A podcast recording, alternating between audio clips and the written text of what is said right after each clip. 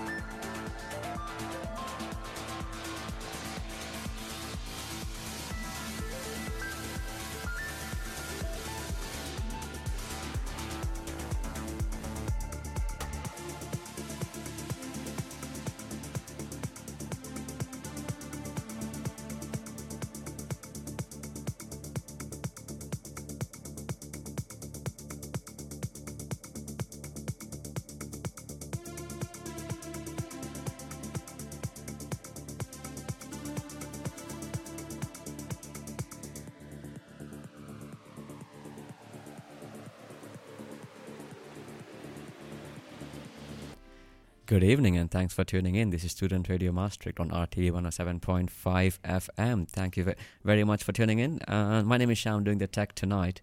And in the studio I have we have well Bridge Europe and yeah, Vlad is in the studio from the RWTH University in Aachen. yeah, yeah, all this, all these weird letters. No, yeah, hello. Glad, glad to be back.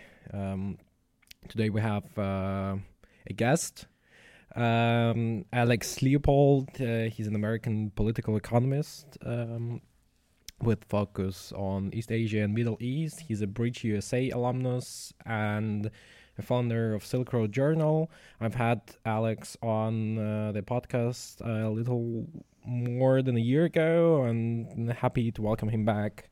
Hi, Alex. Thank you very much, Vlad, for having me again. I'm excited to have this conversation with you. Oh yeah, just uh, let me know. Did I get your biography right? Yeah, that was that was perfect. That was perfect. Thank you. Yo, um, yeah, thanks, thanks for joining us. It's um, it's great, great to have you on. I, I still remember I actually took a listen to the to the podcast we recorded last year.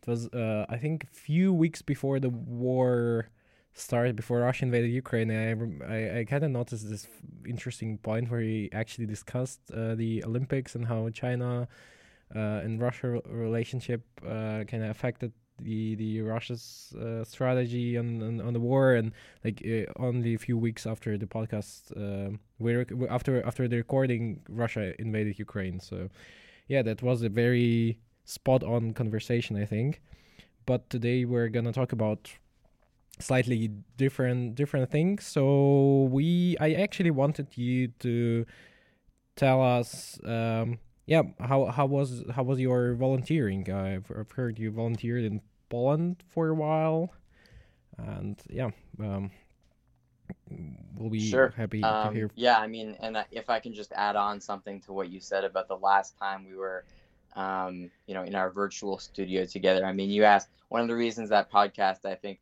people found that helpful is because you ask you ask really good questions and insightful questions in an almost prophetic way that um, foreshadowed things that were that ended up happening in the next several weeks in a very similar way to how you thought that would happen. So you know, so you should give yourself yourself a, a lot of credit for that. But Thanks um, yeah, so um, I'm calling to you now from from DC, but um, I was recently um, in Poland for a little bit um, because I wanted to try to find a way to volunteer in in any way that I could um, that would eh, provide some benefit to the situation for Ukrainian refugees, um, either ones that were still in Ukraine or ones that were um, in Poland. So um, I volunteered at the Jewish Community Center in Krakow. Um, and despite its name, the Jewish Community Center, or JCC, actually serves um, 95% non Jews. So it's not something where you have to be Jewish in order to go and, and benefit from their services. Um, they cater to all people, um, but right now, obviously, especially refugees. And so, um, you know, I was there pretty much to do whatever they wanted me to do. Um, if they wanted me to, you know, if they wanted me to sweep the floor, I would do that. If they wanted me to, you know, go clean the toilet, I would do that. Um, they didn't ask me to do that, fortunately, but um, you know, I was pretty much just there to um, to be helpful, um, even though I wasn't, you know, I'm not someone who lives in Krakow, or um, I wasn't able to spend any long stretch of time there. Um, I just wanted to make, I, I just wanted to make some small difference in whatever way I was able to. That's that's amazing commitment, and that, that's a pretty pretty long distance for you to travel to do to do something like that. That's that's incredible. Uh, so what what was that that you were you were doing there, and what uh, what is the main uh, what are the main things that uh, JCC does in Krakow, and uh, how does that affect the the situation? Sure. So, um, I'll I think I'll answer your second question first. So in Krakow, the JCC in in non wartime, um, the JCC caters to, like I said before, Jews and non-Jews, um, who are mostly who are in financial need. Um, but obviously, since the start of the war, there there's a huge number of, or there have been a huge number of refugees um, coming from the east, and so um, what it has really turned into is a place for Ukrainian refugees. I mean, they every time you try to go in, you have to bring your passport, and they check to make sure they, they need to see that your passport is stamped on or after February 24, Mhm. 2022. Um, and as long as it matches that, then they let you go in. And um, basically, it's either a free or very discounted uh, food bank for um, for families. And so each family has, I think, a 10 item limit per week. So they're definitely, it's good that they're not the only source of sustenance for people who need help because the JCC by itself is nowhere near close enough to serve the needs of all needy Polish and Ukrainians living living in Krakow. But um, I saw how big of a difference it was making because I mean my my shift was 10 a.m. to 4 p.m. every day I was there, and every single day there was a long line of people um, who were there since you know hours before I arrived. And when I left, there was still a long line of people. So there's kind of a constant flow of people going in and out, picking out things that they need. Um, and my role within that was um, pretty much just to package um, package bulk foods, so things like sugar and lentils and nuts and beans and rice, just from larger um, larger bags into the smaller standardized standard size servings that um, that the families would eventually pick up from the store, which was downstairs. I was working Right.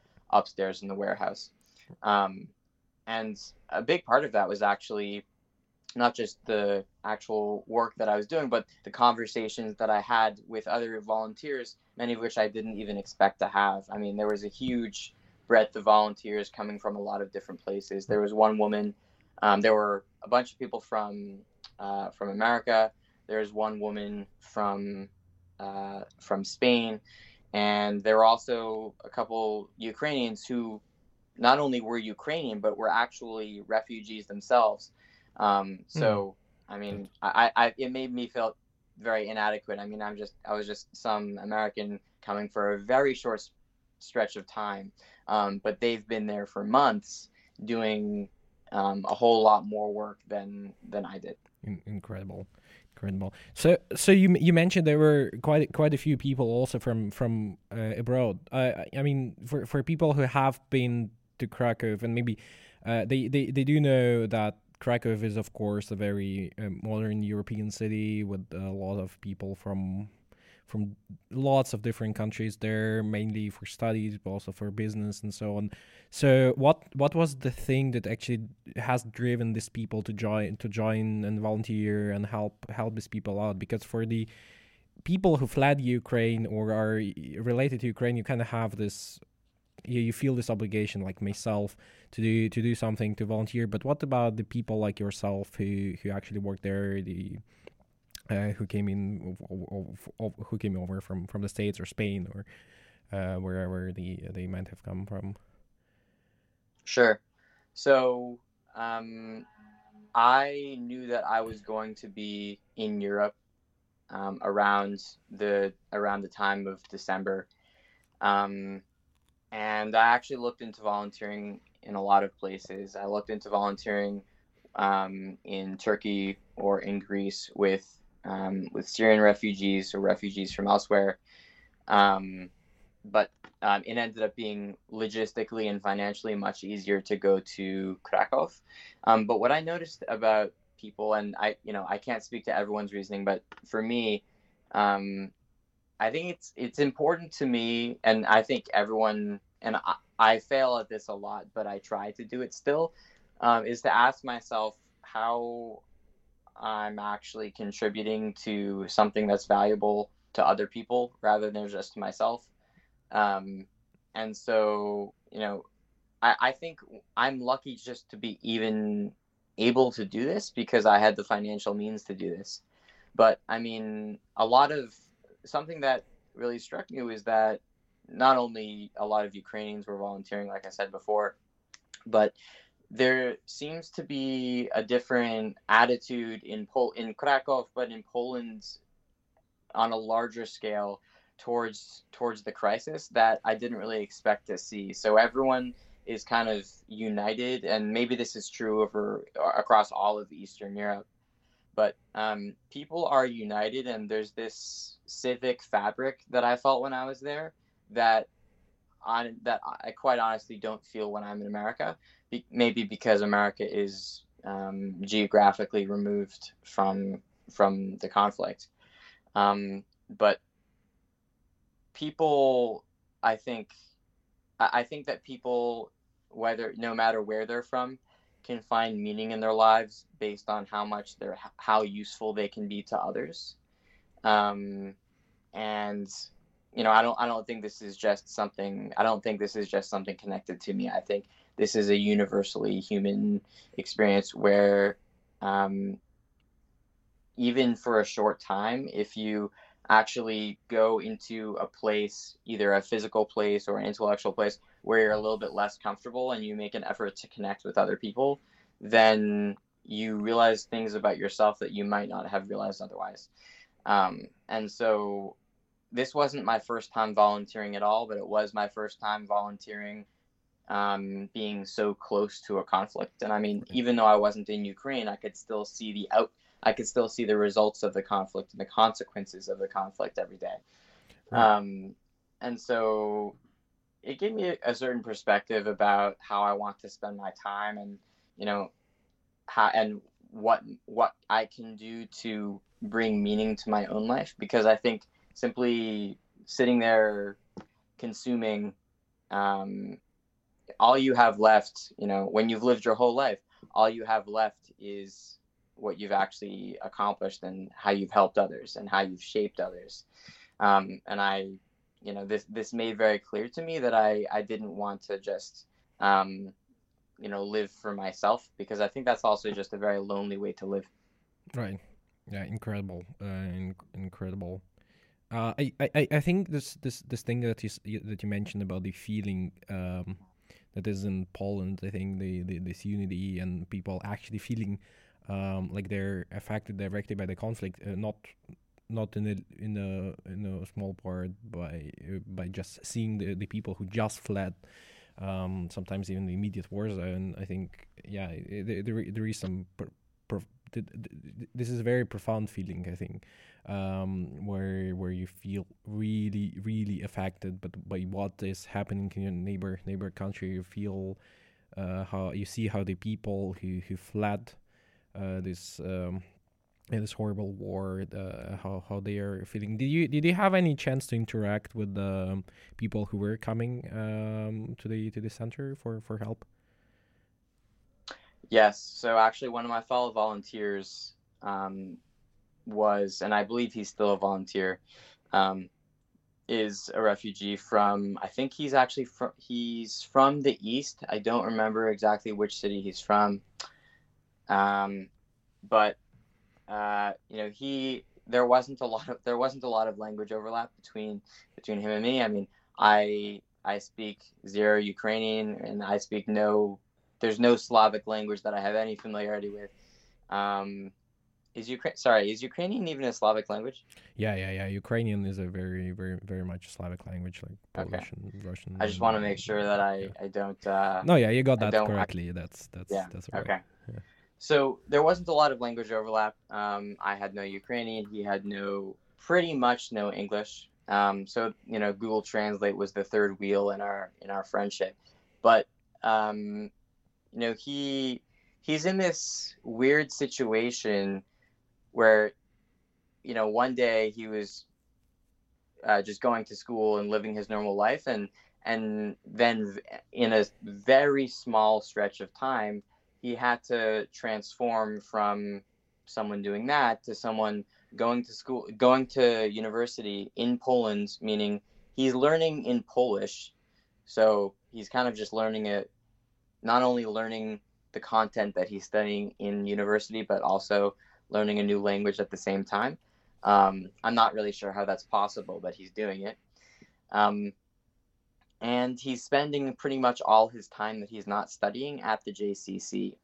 Um, and we actually connected over something called Shabbat dinner. So, um, you know, Jewish people on Friday night, um, and from Friday at sunset to Saturday at um, an hour after sunset, observe um, the Jewish Sabbath, the Jewish day of rest, and that's called Shabbat. And the beginning of Shabbat is always met with um, Shabbat dinner.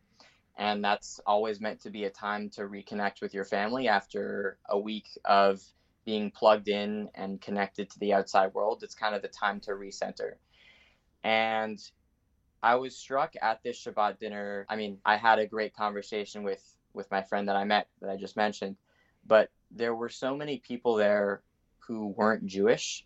Um, and you know, I'm I'm Jewish. I've been Jewish since I since I grew up, but there's a really interesting trend not only among this guy that I met, um, who's really interested in Judaism, but in a lot of people just who live in in Krakow and who've lived there for decades, who are um, perhaps because the JCC is doing so much work, becoming really interested in Judaism. I mean, there are Polish and Ukrainians now who have zero Jewish background or heritage who are choosing to learn Hebrew, choosing to learn Yiddish, and actually traveling to Israel.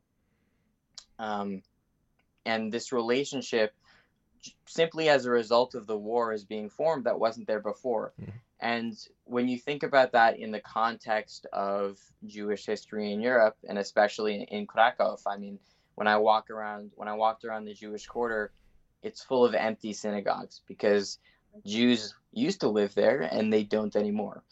And it's almost like this war, um, despite all of its terrible consequences, has also created an opportunity for Jews to almost reimagine the European past and reconnect with it in a way that they could not have possibly done if Europe and Russia had just continued to exist as they were before February 24th. Um, yeah, that's that's a very interesting interesting view and some some insight, I guess, that you are quite unlikely to get from from outside. I think being being here in the Netherlands, I guess we don't really see much much of such small small dynamics in uh, in detail. So uh, I think in a in a in a, in a second we'll we'll we can we'll we'll have a chance to explore this a bit deeper. But for now, let's get get it back to to Shaman. All right. Yeah, thank you very much. Indeed, uh, I was going to say I'm also getting a lot of news actually while recording these podcasts uh, and and making these radio podcasts. A quick uh, quick reminder to our audience: this is Student Radio Maastricht on RTV 107.5 FM. What you're listening to is Bridge Europe having a conversation uh, with Vlad. Um, Vlad, you're in, in the studio of RTVs from where this episode is being broadcast from. Yeah, and Alex is joining us on WhatsApp. On WhatsApp, yes, exactly. And also many thanks to Mosae Musica because uh, we can use their tracks on which we uh, which we also have on SoundCloud. And the first one was by DJ Asphere, and this one is with DJ Christian Patkers. Enjoy.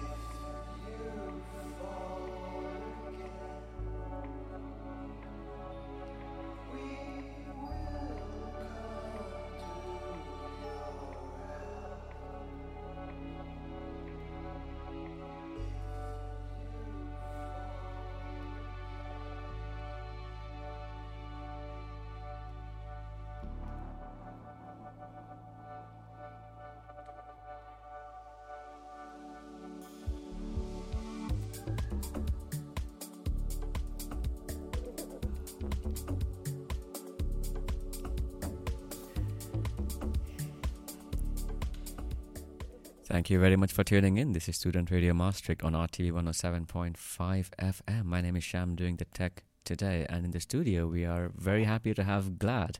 Uh, we are very happy to have Vlad. We're very glad to Yeah, have Vlad, actually. yeah, yeah. Hello, hello, hello back. Uh, we have Alex today calling in from Washington D.C. Hey, Alex. Do I get a rhyme for my name too?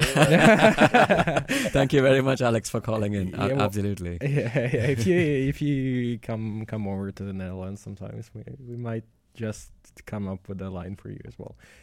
Um, yeah, so we were we were talking about your experience in in Poland and how um how there are interesting dynamics. I think in um uh, how people perceive the world, and especially how people in Eastern Europe are kind of getting interested in Jewish uh, culture. And yeah, I would I would like to explore this a bit more. It would be nice to talk to you about uh, like what what do you feel where where does this come from and uh, how is it perceived um, overseas, like in the U.S. Is it something that is common in the in the states, or is it just um, Eastern Central European phenomenon? Sure.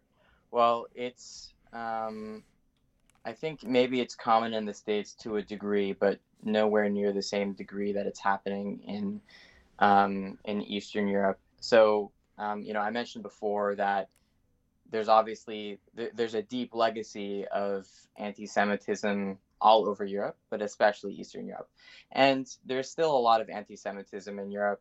And there's every year there's a net Jewish emigration, meaning people are moving out of Europe mostly to the US or to Israel. Um, but there's also a growing trend, perhaps as a result of this anti Semitism, of people perhaps you know maybe asking themselves um, you know it, it's almost like the anti-semitism creates good press for the jews in europe um, and people are kind of wondering like you know what is uh, you know like they, they have some curiosity which is a great thing about um, this group of people that seems to want to leave europe more and more every year um, and so you know going back to what i mentioned before the shabbat dinner on friday night um, I met a woman, a Polish woman, who was not even, you know, not even thinking about converting to Judaism. And despite that, she was still interested in it deeply. And I think what makes that interesting is that none of these people, or most of them, they're not learning about Judaism for their own purposes. They're not learning about Judaism because that's what they have to do on their road to eventual conversion. They're devout Christians or they're just completely secular mostly, and they still are interested. Um, and it's, I and I and I think one of the positive consequences, even though I'm sure there are a lot more negative consequences of the war, is that it's almost like Eastern Europe is taking a look at its own past, and it's almost like you know the the way that the Russian military has chosen to uh, has chosen to comport itself is reminiscent of um, some ugly parts of Jewish and European history. Um, and so, you know, that kind of, um, you know, that kind, those kinds of human rights violations and those kinds of crimes, I think, not only make people push back in the sense that Poland and Poland is helping Ukraine literally fight against Russia, but this is also an internal struggle in that the, you know, what in, that um, authoritarian and fascist regimes don't only affect Jewish people, they don't only affect Ukrainians. Eventually, they eventually every every person the li- the life of every minority individual is going to be affected by fascism at some point in history. Um, and so fighting that doesn't only require using guns; it also requires having internal conversations about um, about values and especially deep-seated values that we are willing to fight and die for, um, rather than simply our cold national interest. Right. If that makes sense. Right. I, yeah, I absolutely agree with that. I think, um, especially if you look at Germany, for instance, who I think is a remarkable example of a country that has done its homework to to a large extent. The the, the um, uh, they have this notion of, of, of guilt, obviously, in uh, for for for the crimes the, the Nazis com- committed in the Second World War, and um, uh, I and I also see this conversation emerging in Germany, uh, the need for the new so-called Ostpolitik, uh, where where they are actually realizing that there are there is this Central and Eastern Europe line between Germany and Russia, and that there are these um, sovereign sovereign states that also suffered quite quite a lot throughout history in the struggle between two these two historically big powerful uh, countries and empires. And uh, I see I see this conversation slowly um, starting obviously the war um, the Russian Ukrainian war is definitely a catalyzer in that um, do you see that there is somewhat uh, a certain degree of ignorance in the West, particularly like the further you go? I think the states is the farthest from from we are now. Um, a certain degree of ignorance um, towards the history and the dynamics and the societal kind of structure in the in the Eastern and uh, Central Europe. Yeah, and I want to add that I also see, you know, I, I'm all as much as I am as I sometimes feel let down by ignorance that I see, I also feel inspired by a lot of informed activism that I see in the U.S. So it's not a it's it's not a it's not a black and white situation, but um, there are obviously, you know, there are people living in the United States who call themselves they, who who will tell you that they are on the political left and that you know they support a a liberal world, yet their main policy focus toward the Biden administration right now is quote unquote ending the war in Ukraine by ending support for the Ukrainian military, which um, not that I've you know I haven't been to Ukraine, um, but that doesn't make a lot of sense to me because their demands are based on what I think is a ridiculous assumption that if we're just nicer to Putin, then his you know then we're just hurting his feelings. We're hurting Putin's feelings, and if we're nicer to him, then we can then he'll apologize and he'll just uh, you know and he'll just decide to and he'll just decide to stop attempting to colonize Ukraine and turning it into Russia. Um, and I think what all these people have in common is that they don't speak Ukrainian and they don't speak Russian. Um, and the world, the West, but especially DC, unfortunately, is is uh, full of people who become, you know, over the over the last year, they've become Russia experts overnight. Um, you know, one day they were just normal people, and then a couple weeks later, they decided they were Russia experts or Ukraine experts.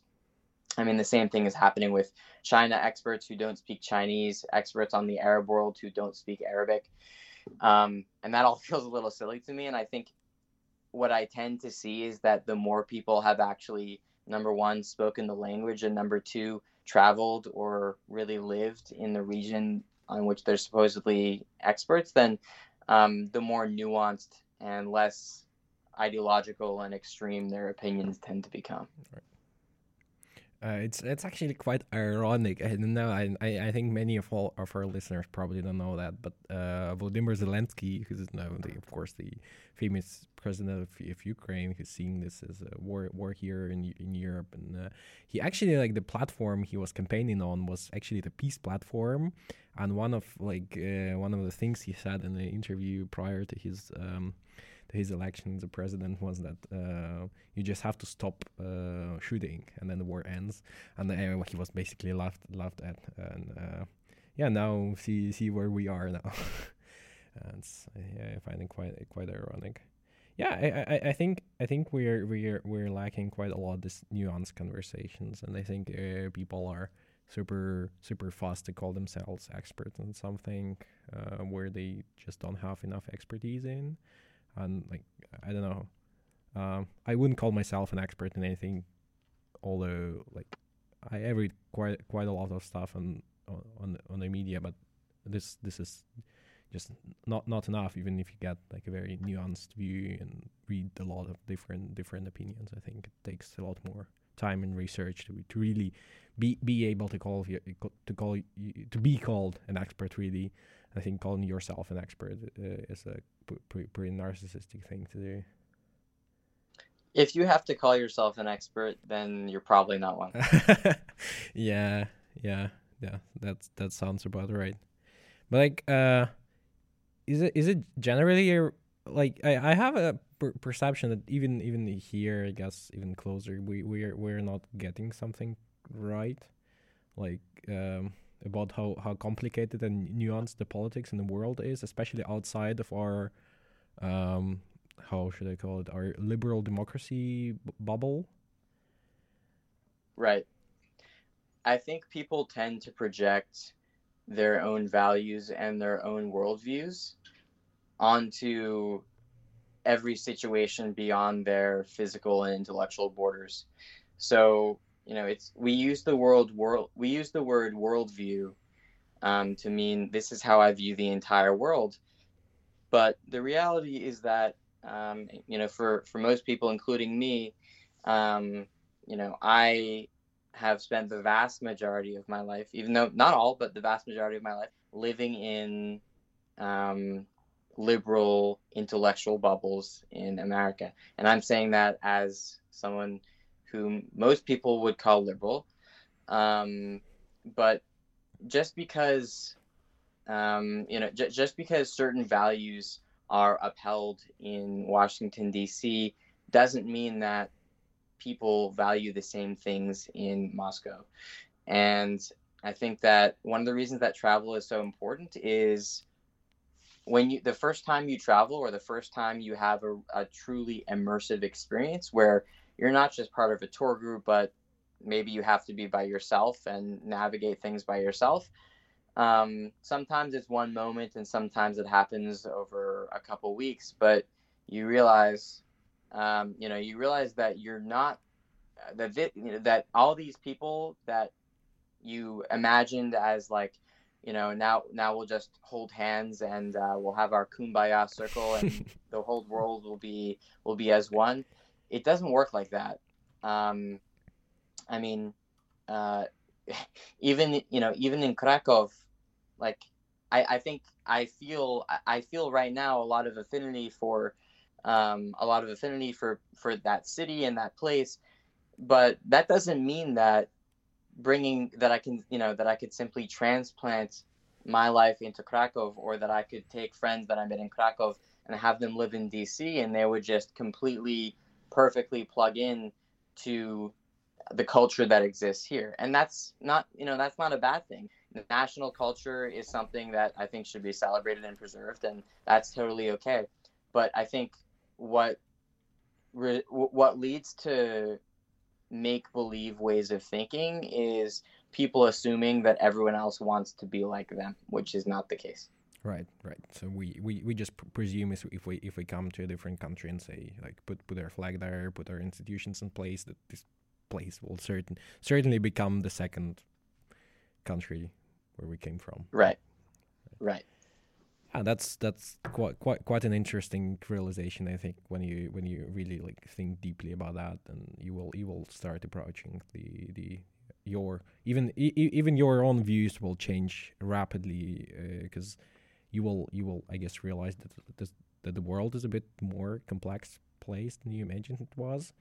Um, yeah, I think um, in terms in, in terms of even this this war that we're living through now, um, I, I think the one one important thing that for, for, for me it was that was so clear. Like I, I myself as a Ukrainian, I can I, I really felt that it was so clear where the society was standing at. So like it, you didn't even had to do the referendum or whatever in Ukraine. Like j- just the re- reaction of the whole whole society was such that we could actually say, okay, okay, these people really want the freedom and, and democracy, and they don't definitely want don't want the the tyranny that is like making making the tanks rolling on on their on their soil. Right. Not everyone. Yeah. So you're you're completely right. I mean, not everyone wants that, and it's totally it's totally okay to want that for yourself and to fight for that for yourself.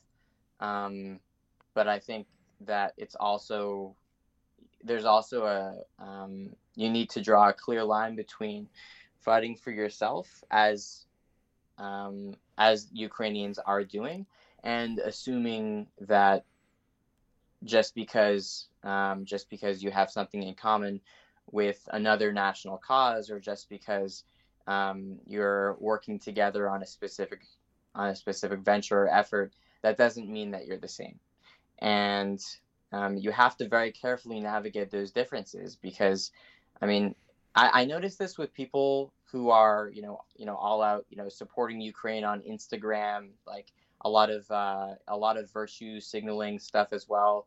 I mean you saw this also with um, with the black lives matter protests back in 2020 people would post people would post black squares on their instagram profile to show how to show how much they uh, hated racism. Um, but it, it's kind of there's a difference between virtue signaling, which is like you know painting your nails blue and yellow, or um, you know hanging a Ukrainian flag outside your house. And none of you know I'm not saying there's anything wrong with those things, but um, you also need to recognize that um, Ukraine, just like the U.S., just like any other country, has its own issues, and so I think in the Western imagination, just as there are people living in make believe land that you, we just have to be nicer to Putin and then he'll and then he'll stop. There are also some people living in make believe that land that you know they imagine Ukraine to be this liberal paradise where there are you know where there are like trans LGBTQ plus trans you know trans pride flags hanging everywhere and there's no poverty and everything is perfect um, but that's obviously not the case because Ukraine is a real country, just like every other country. All right, right. I mean, we're we're making good progress. I think we have been making good good progress. The the especially in the, in the last decade, but like, there is there is always a space space where where to develop itself in that case. I, I, and this is obviously true of, of every country. I guess, I guess the basis, like this basic idea, uh, if we agree on that, uh, that's that's a good foundation to go to go from. Um, okay, so yeah, our, our, our today's episode is called news and views. So like we we've been talking a lot on views, and I, I really wanted to talk about the news for for a bit. We'll we'll do this in a second, but first uh, I'll get it back to Sham. All right, thank you very much. And by the way, by the way, Alex, you mentioned uh, you didn't have a rhyme, so you have a rhyme here. This one is obviously generated by ChatGPT. I couldn't resist using it. So here we go. DC's distant voice. Alex shares his wisdom's poise. Student Radio Maastricht's Global Rejoice. I hope you like it. That's great. Very much. Thank you. Thank you. All right. And um, in the meantime, yes, you're listening to Student Radio Maastricht on RTV 107.5 FM. Uh, we were we are we're talking about indeed news and views with Bridge Europe, um, with Vlad in the studio and Alex calling in from DC. We're also playing some DJ sets from our partners Mosae Musica. The one you heard just before this section was by uh, Christian Pachters. And now we will check out a little intro from DJ Undarzo. Enjoy.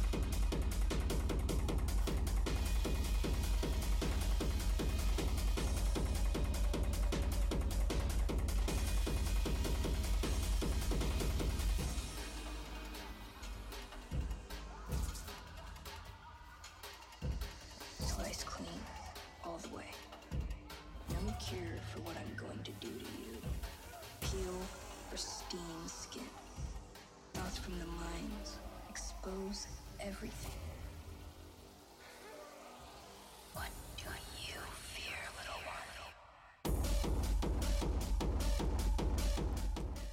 Welcome back. Those are some amazing, amazing, amazing beats from DJ Undarzo. Thank you very much, uh, Mosae Musica, for uh, letting us use some of your DJ sets. In the meantime, we are listening to uh, Student Radio Maastricht, uh, and we have Bridge Europe today uh, with Vlad in the studio of RTV. Thank you very much.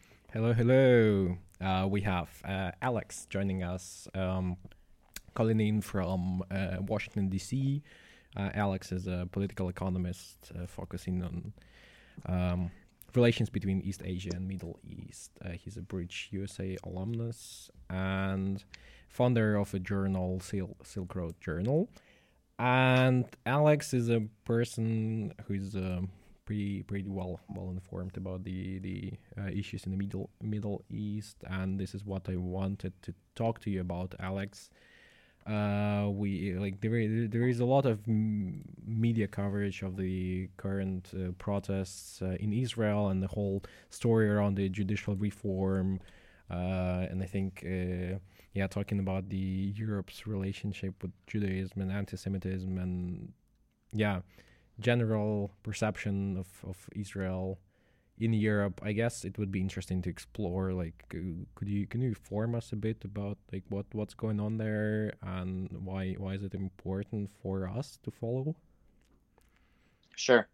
So, um, at the time of recording, Israel is being rocked by large waves of um, of protests that span a large part of Israel's political spectrum, or the political spectrum of, Israel's electorate.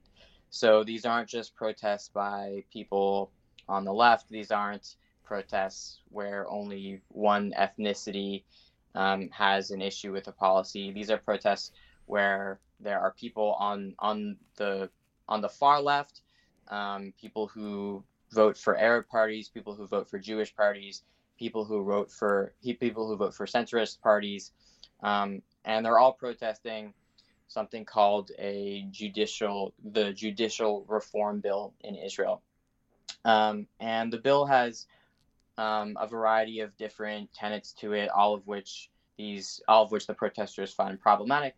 Um, but the theme that connects all of them is that it fundamentally eliminates the independence of the judicial branch of Israel's government, the independence of the Supreme Court, which means that it effectively turns Israel's parliament, or it's called the Knesset, into a into a very powerful body that can simply pass laws including laws that affect the fu- the most fundamental levels of religious life and of civic life in Israel with a simple majority. And so the Knesset has 120 seats, but if there are 79 sitting members in session, um, you can pass a law with a 40 member majority. So literally a third of the Knesset could vote for a bill and turn that bill into law just by um, just just uh, through through the simple process of majority rule. And democracy is obviously ruled by the majority, but there is also a line between democracy and majoritarianism.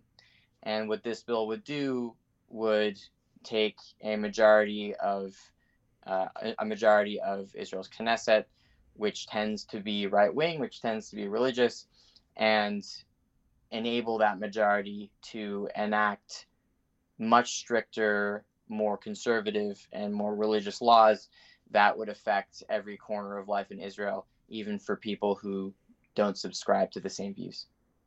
Right. So um, yeah, I think I think the independence of the judicial system is one of the of the f- foundations. I think which is uh, in one way of the or or the other is present in uh, in the architecture of basically every every liberal democracy on the planet. Uh, the ch- so-called checks and balances are put in place in some way or another here and there.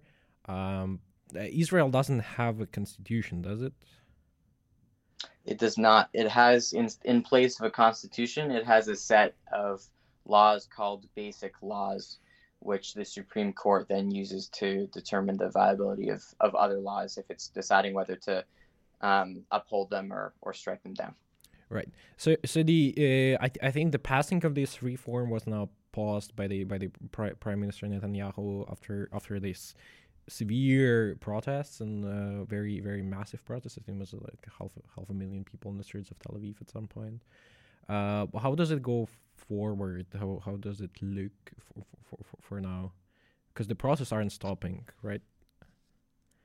Right. So the reason um, people seem not to trust the prime minister that he will keep his promise, keep his word to pause the passage of um, of this bill until the summer, is that he is is that Prime Minister Netanyahu has a history of um, making promises both to the electorate and to ministers in his, in his government that he doesn't keep. Um, and it's become really clear whether or not you agree with the policies that Prime, that Prime Minister Netanyahu enacts. It's become clear that the main driver of his decision making isn't what's best for Israel; it's what's best for him. Um, and you know, I and I, I don't say this I don't say this lightly. I mean, I'm I'm not someone who tends to align politically or ideologically with his party um, at all, honestly, right now. But I think even if you do, there's a deeper concern here that the prime minister is willing to sacrifice all the institutions that undergird Israel's democracy so that he can achieve his political his short or long term political aims. So it's putting politics above the stability of the state, above the stability of democracy. Right. Uh, Um, oh, sorry. Go ahead. yeah. Why is it being so like widely discussed in the Western media? Why why is it of um so why why is the concern so so high? So that's a great question. I think the concern is so high because what makes Israel have such um, have such robust ties to the West, to a lot of countries, but especially the West, is um, lies with its huge technological base, especially its high tech base.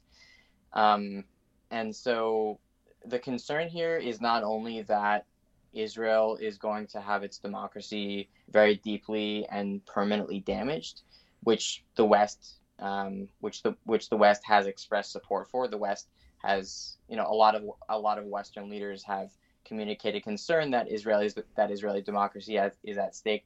This is also about Israel's viability as a high tech hub. Um, Israel has long prided itself on being um, on on giving on, on being you know at least according to Israel giving um, the most rights to gay people in the Middle East about being this free and open and liberal society um, and I I believe that truly being a free and open and liberal society is what allows Israel to retain the tech talent that it has.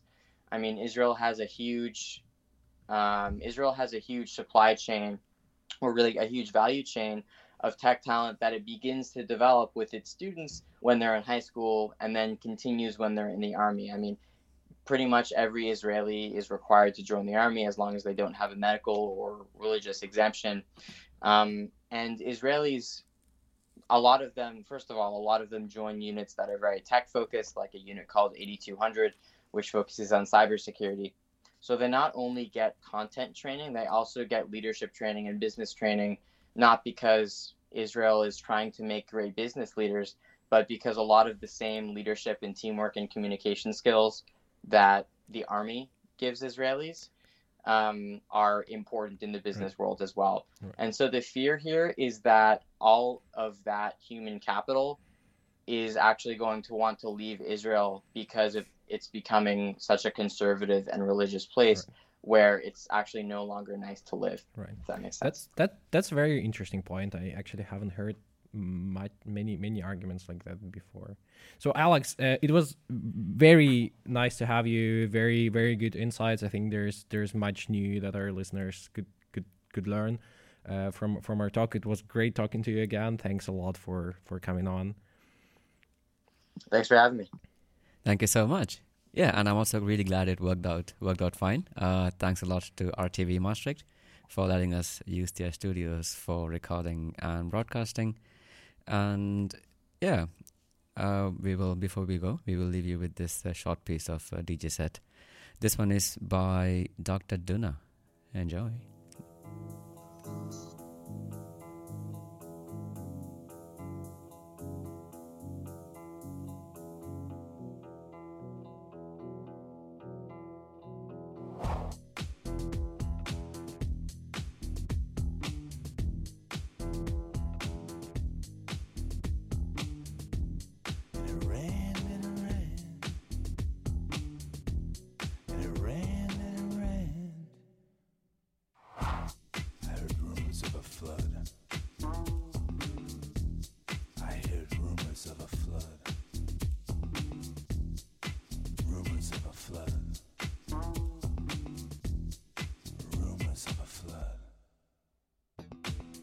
Thank you.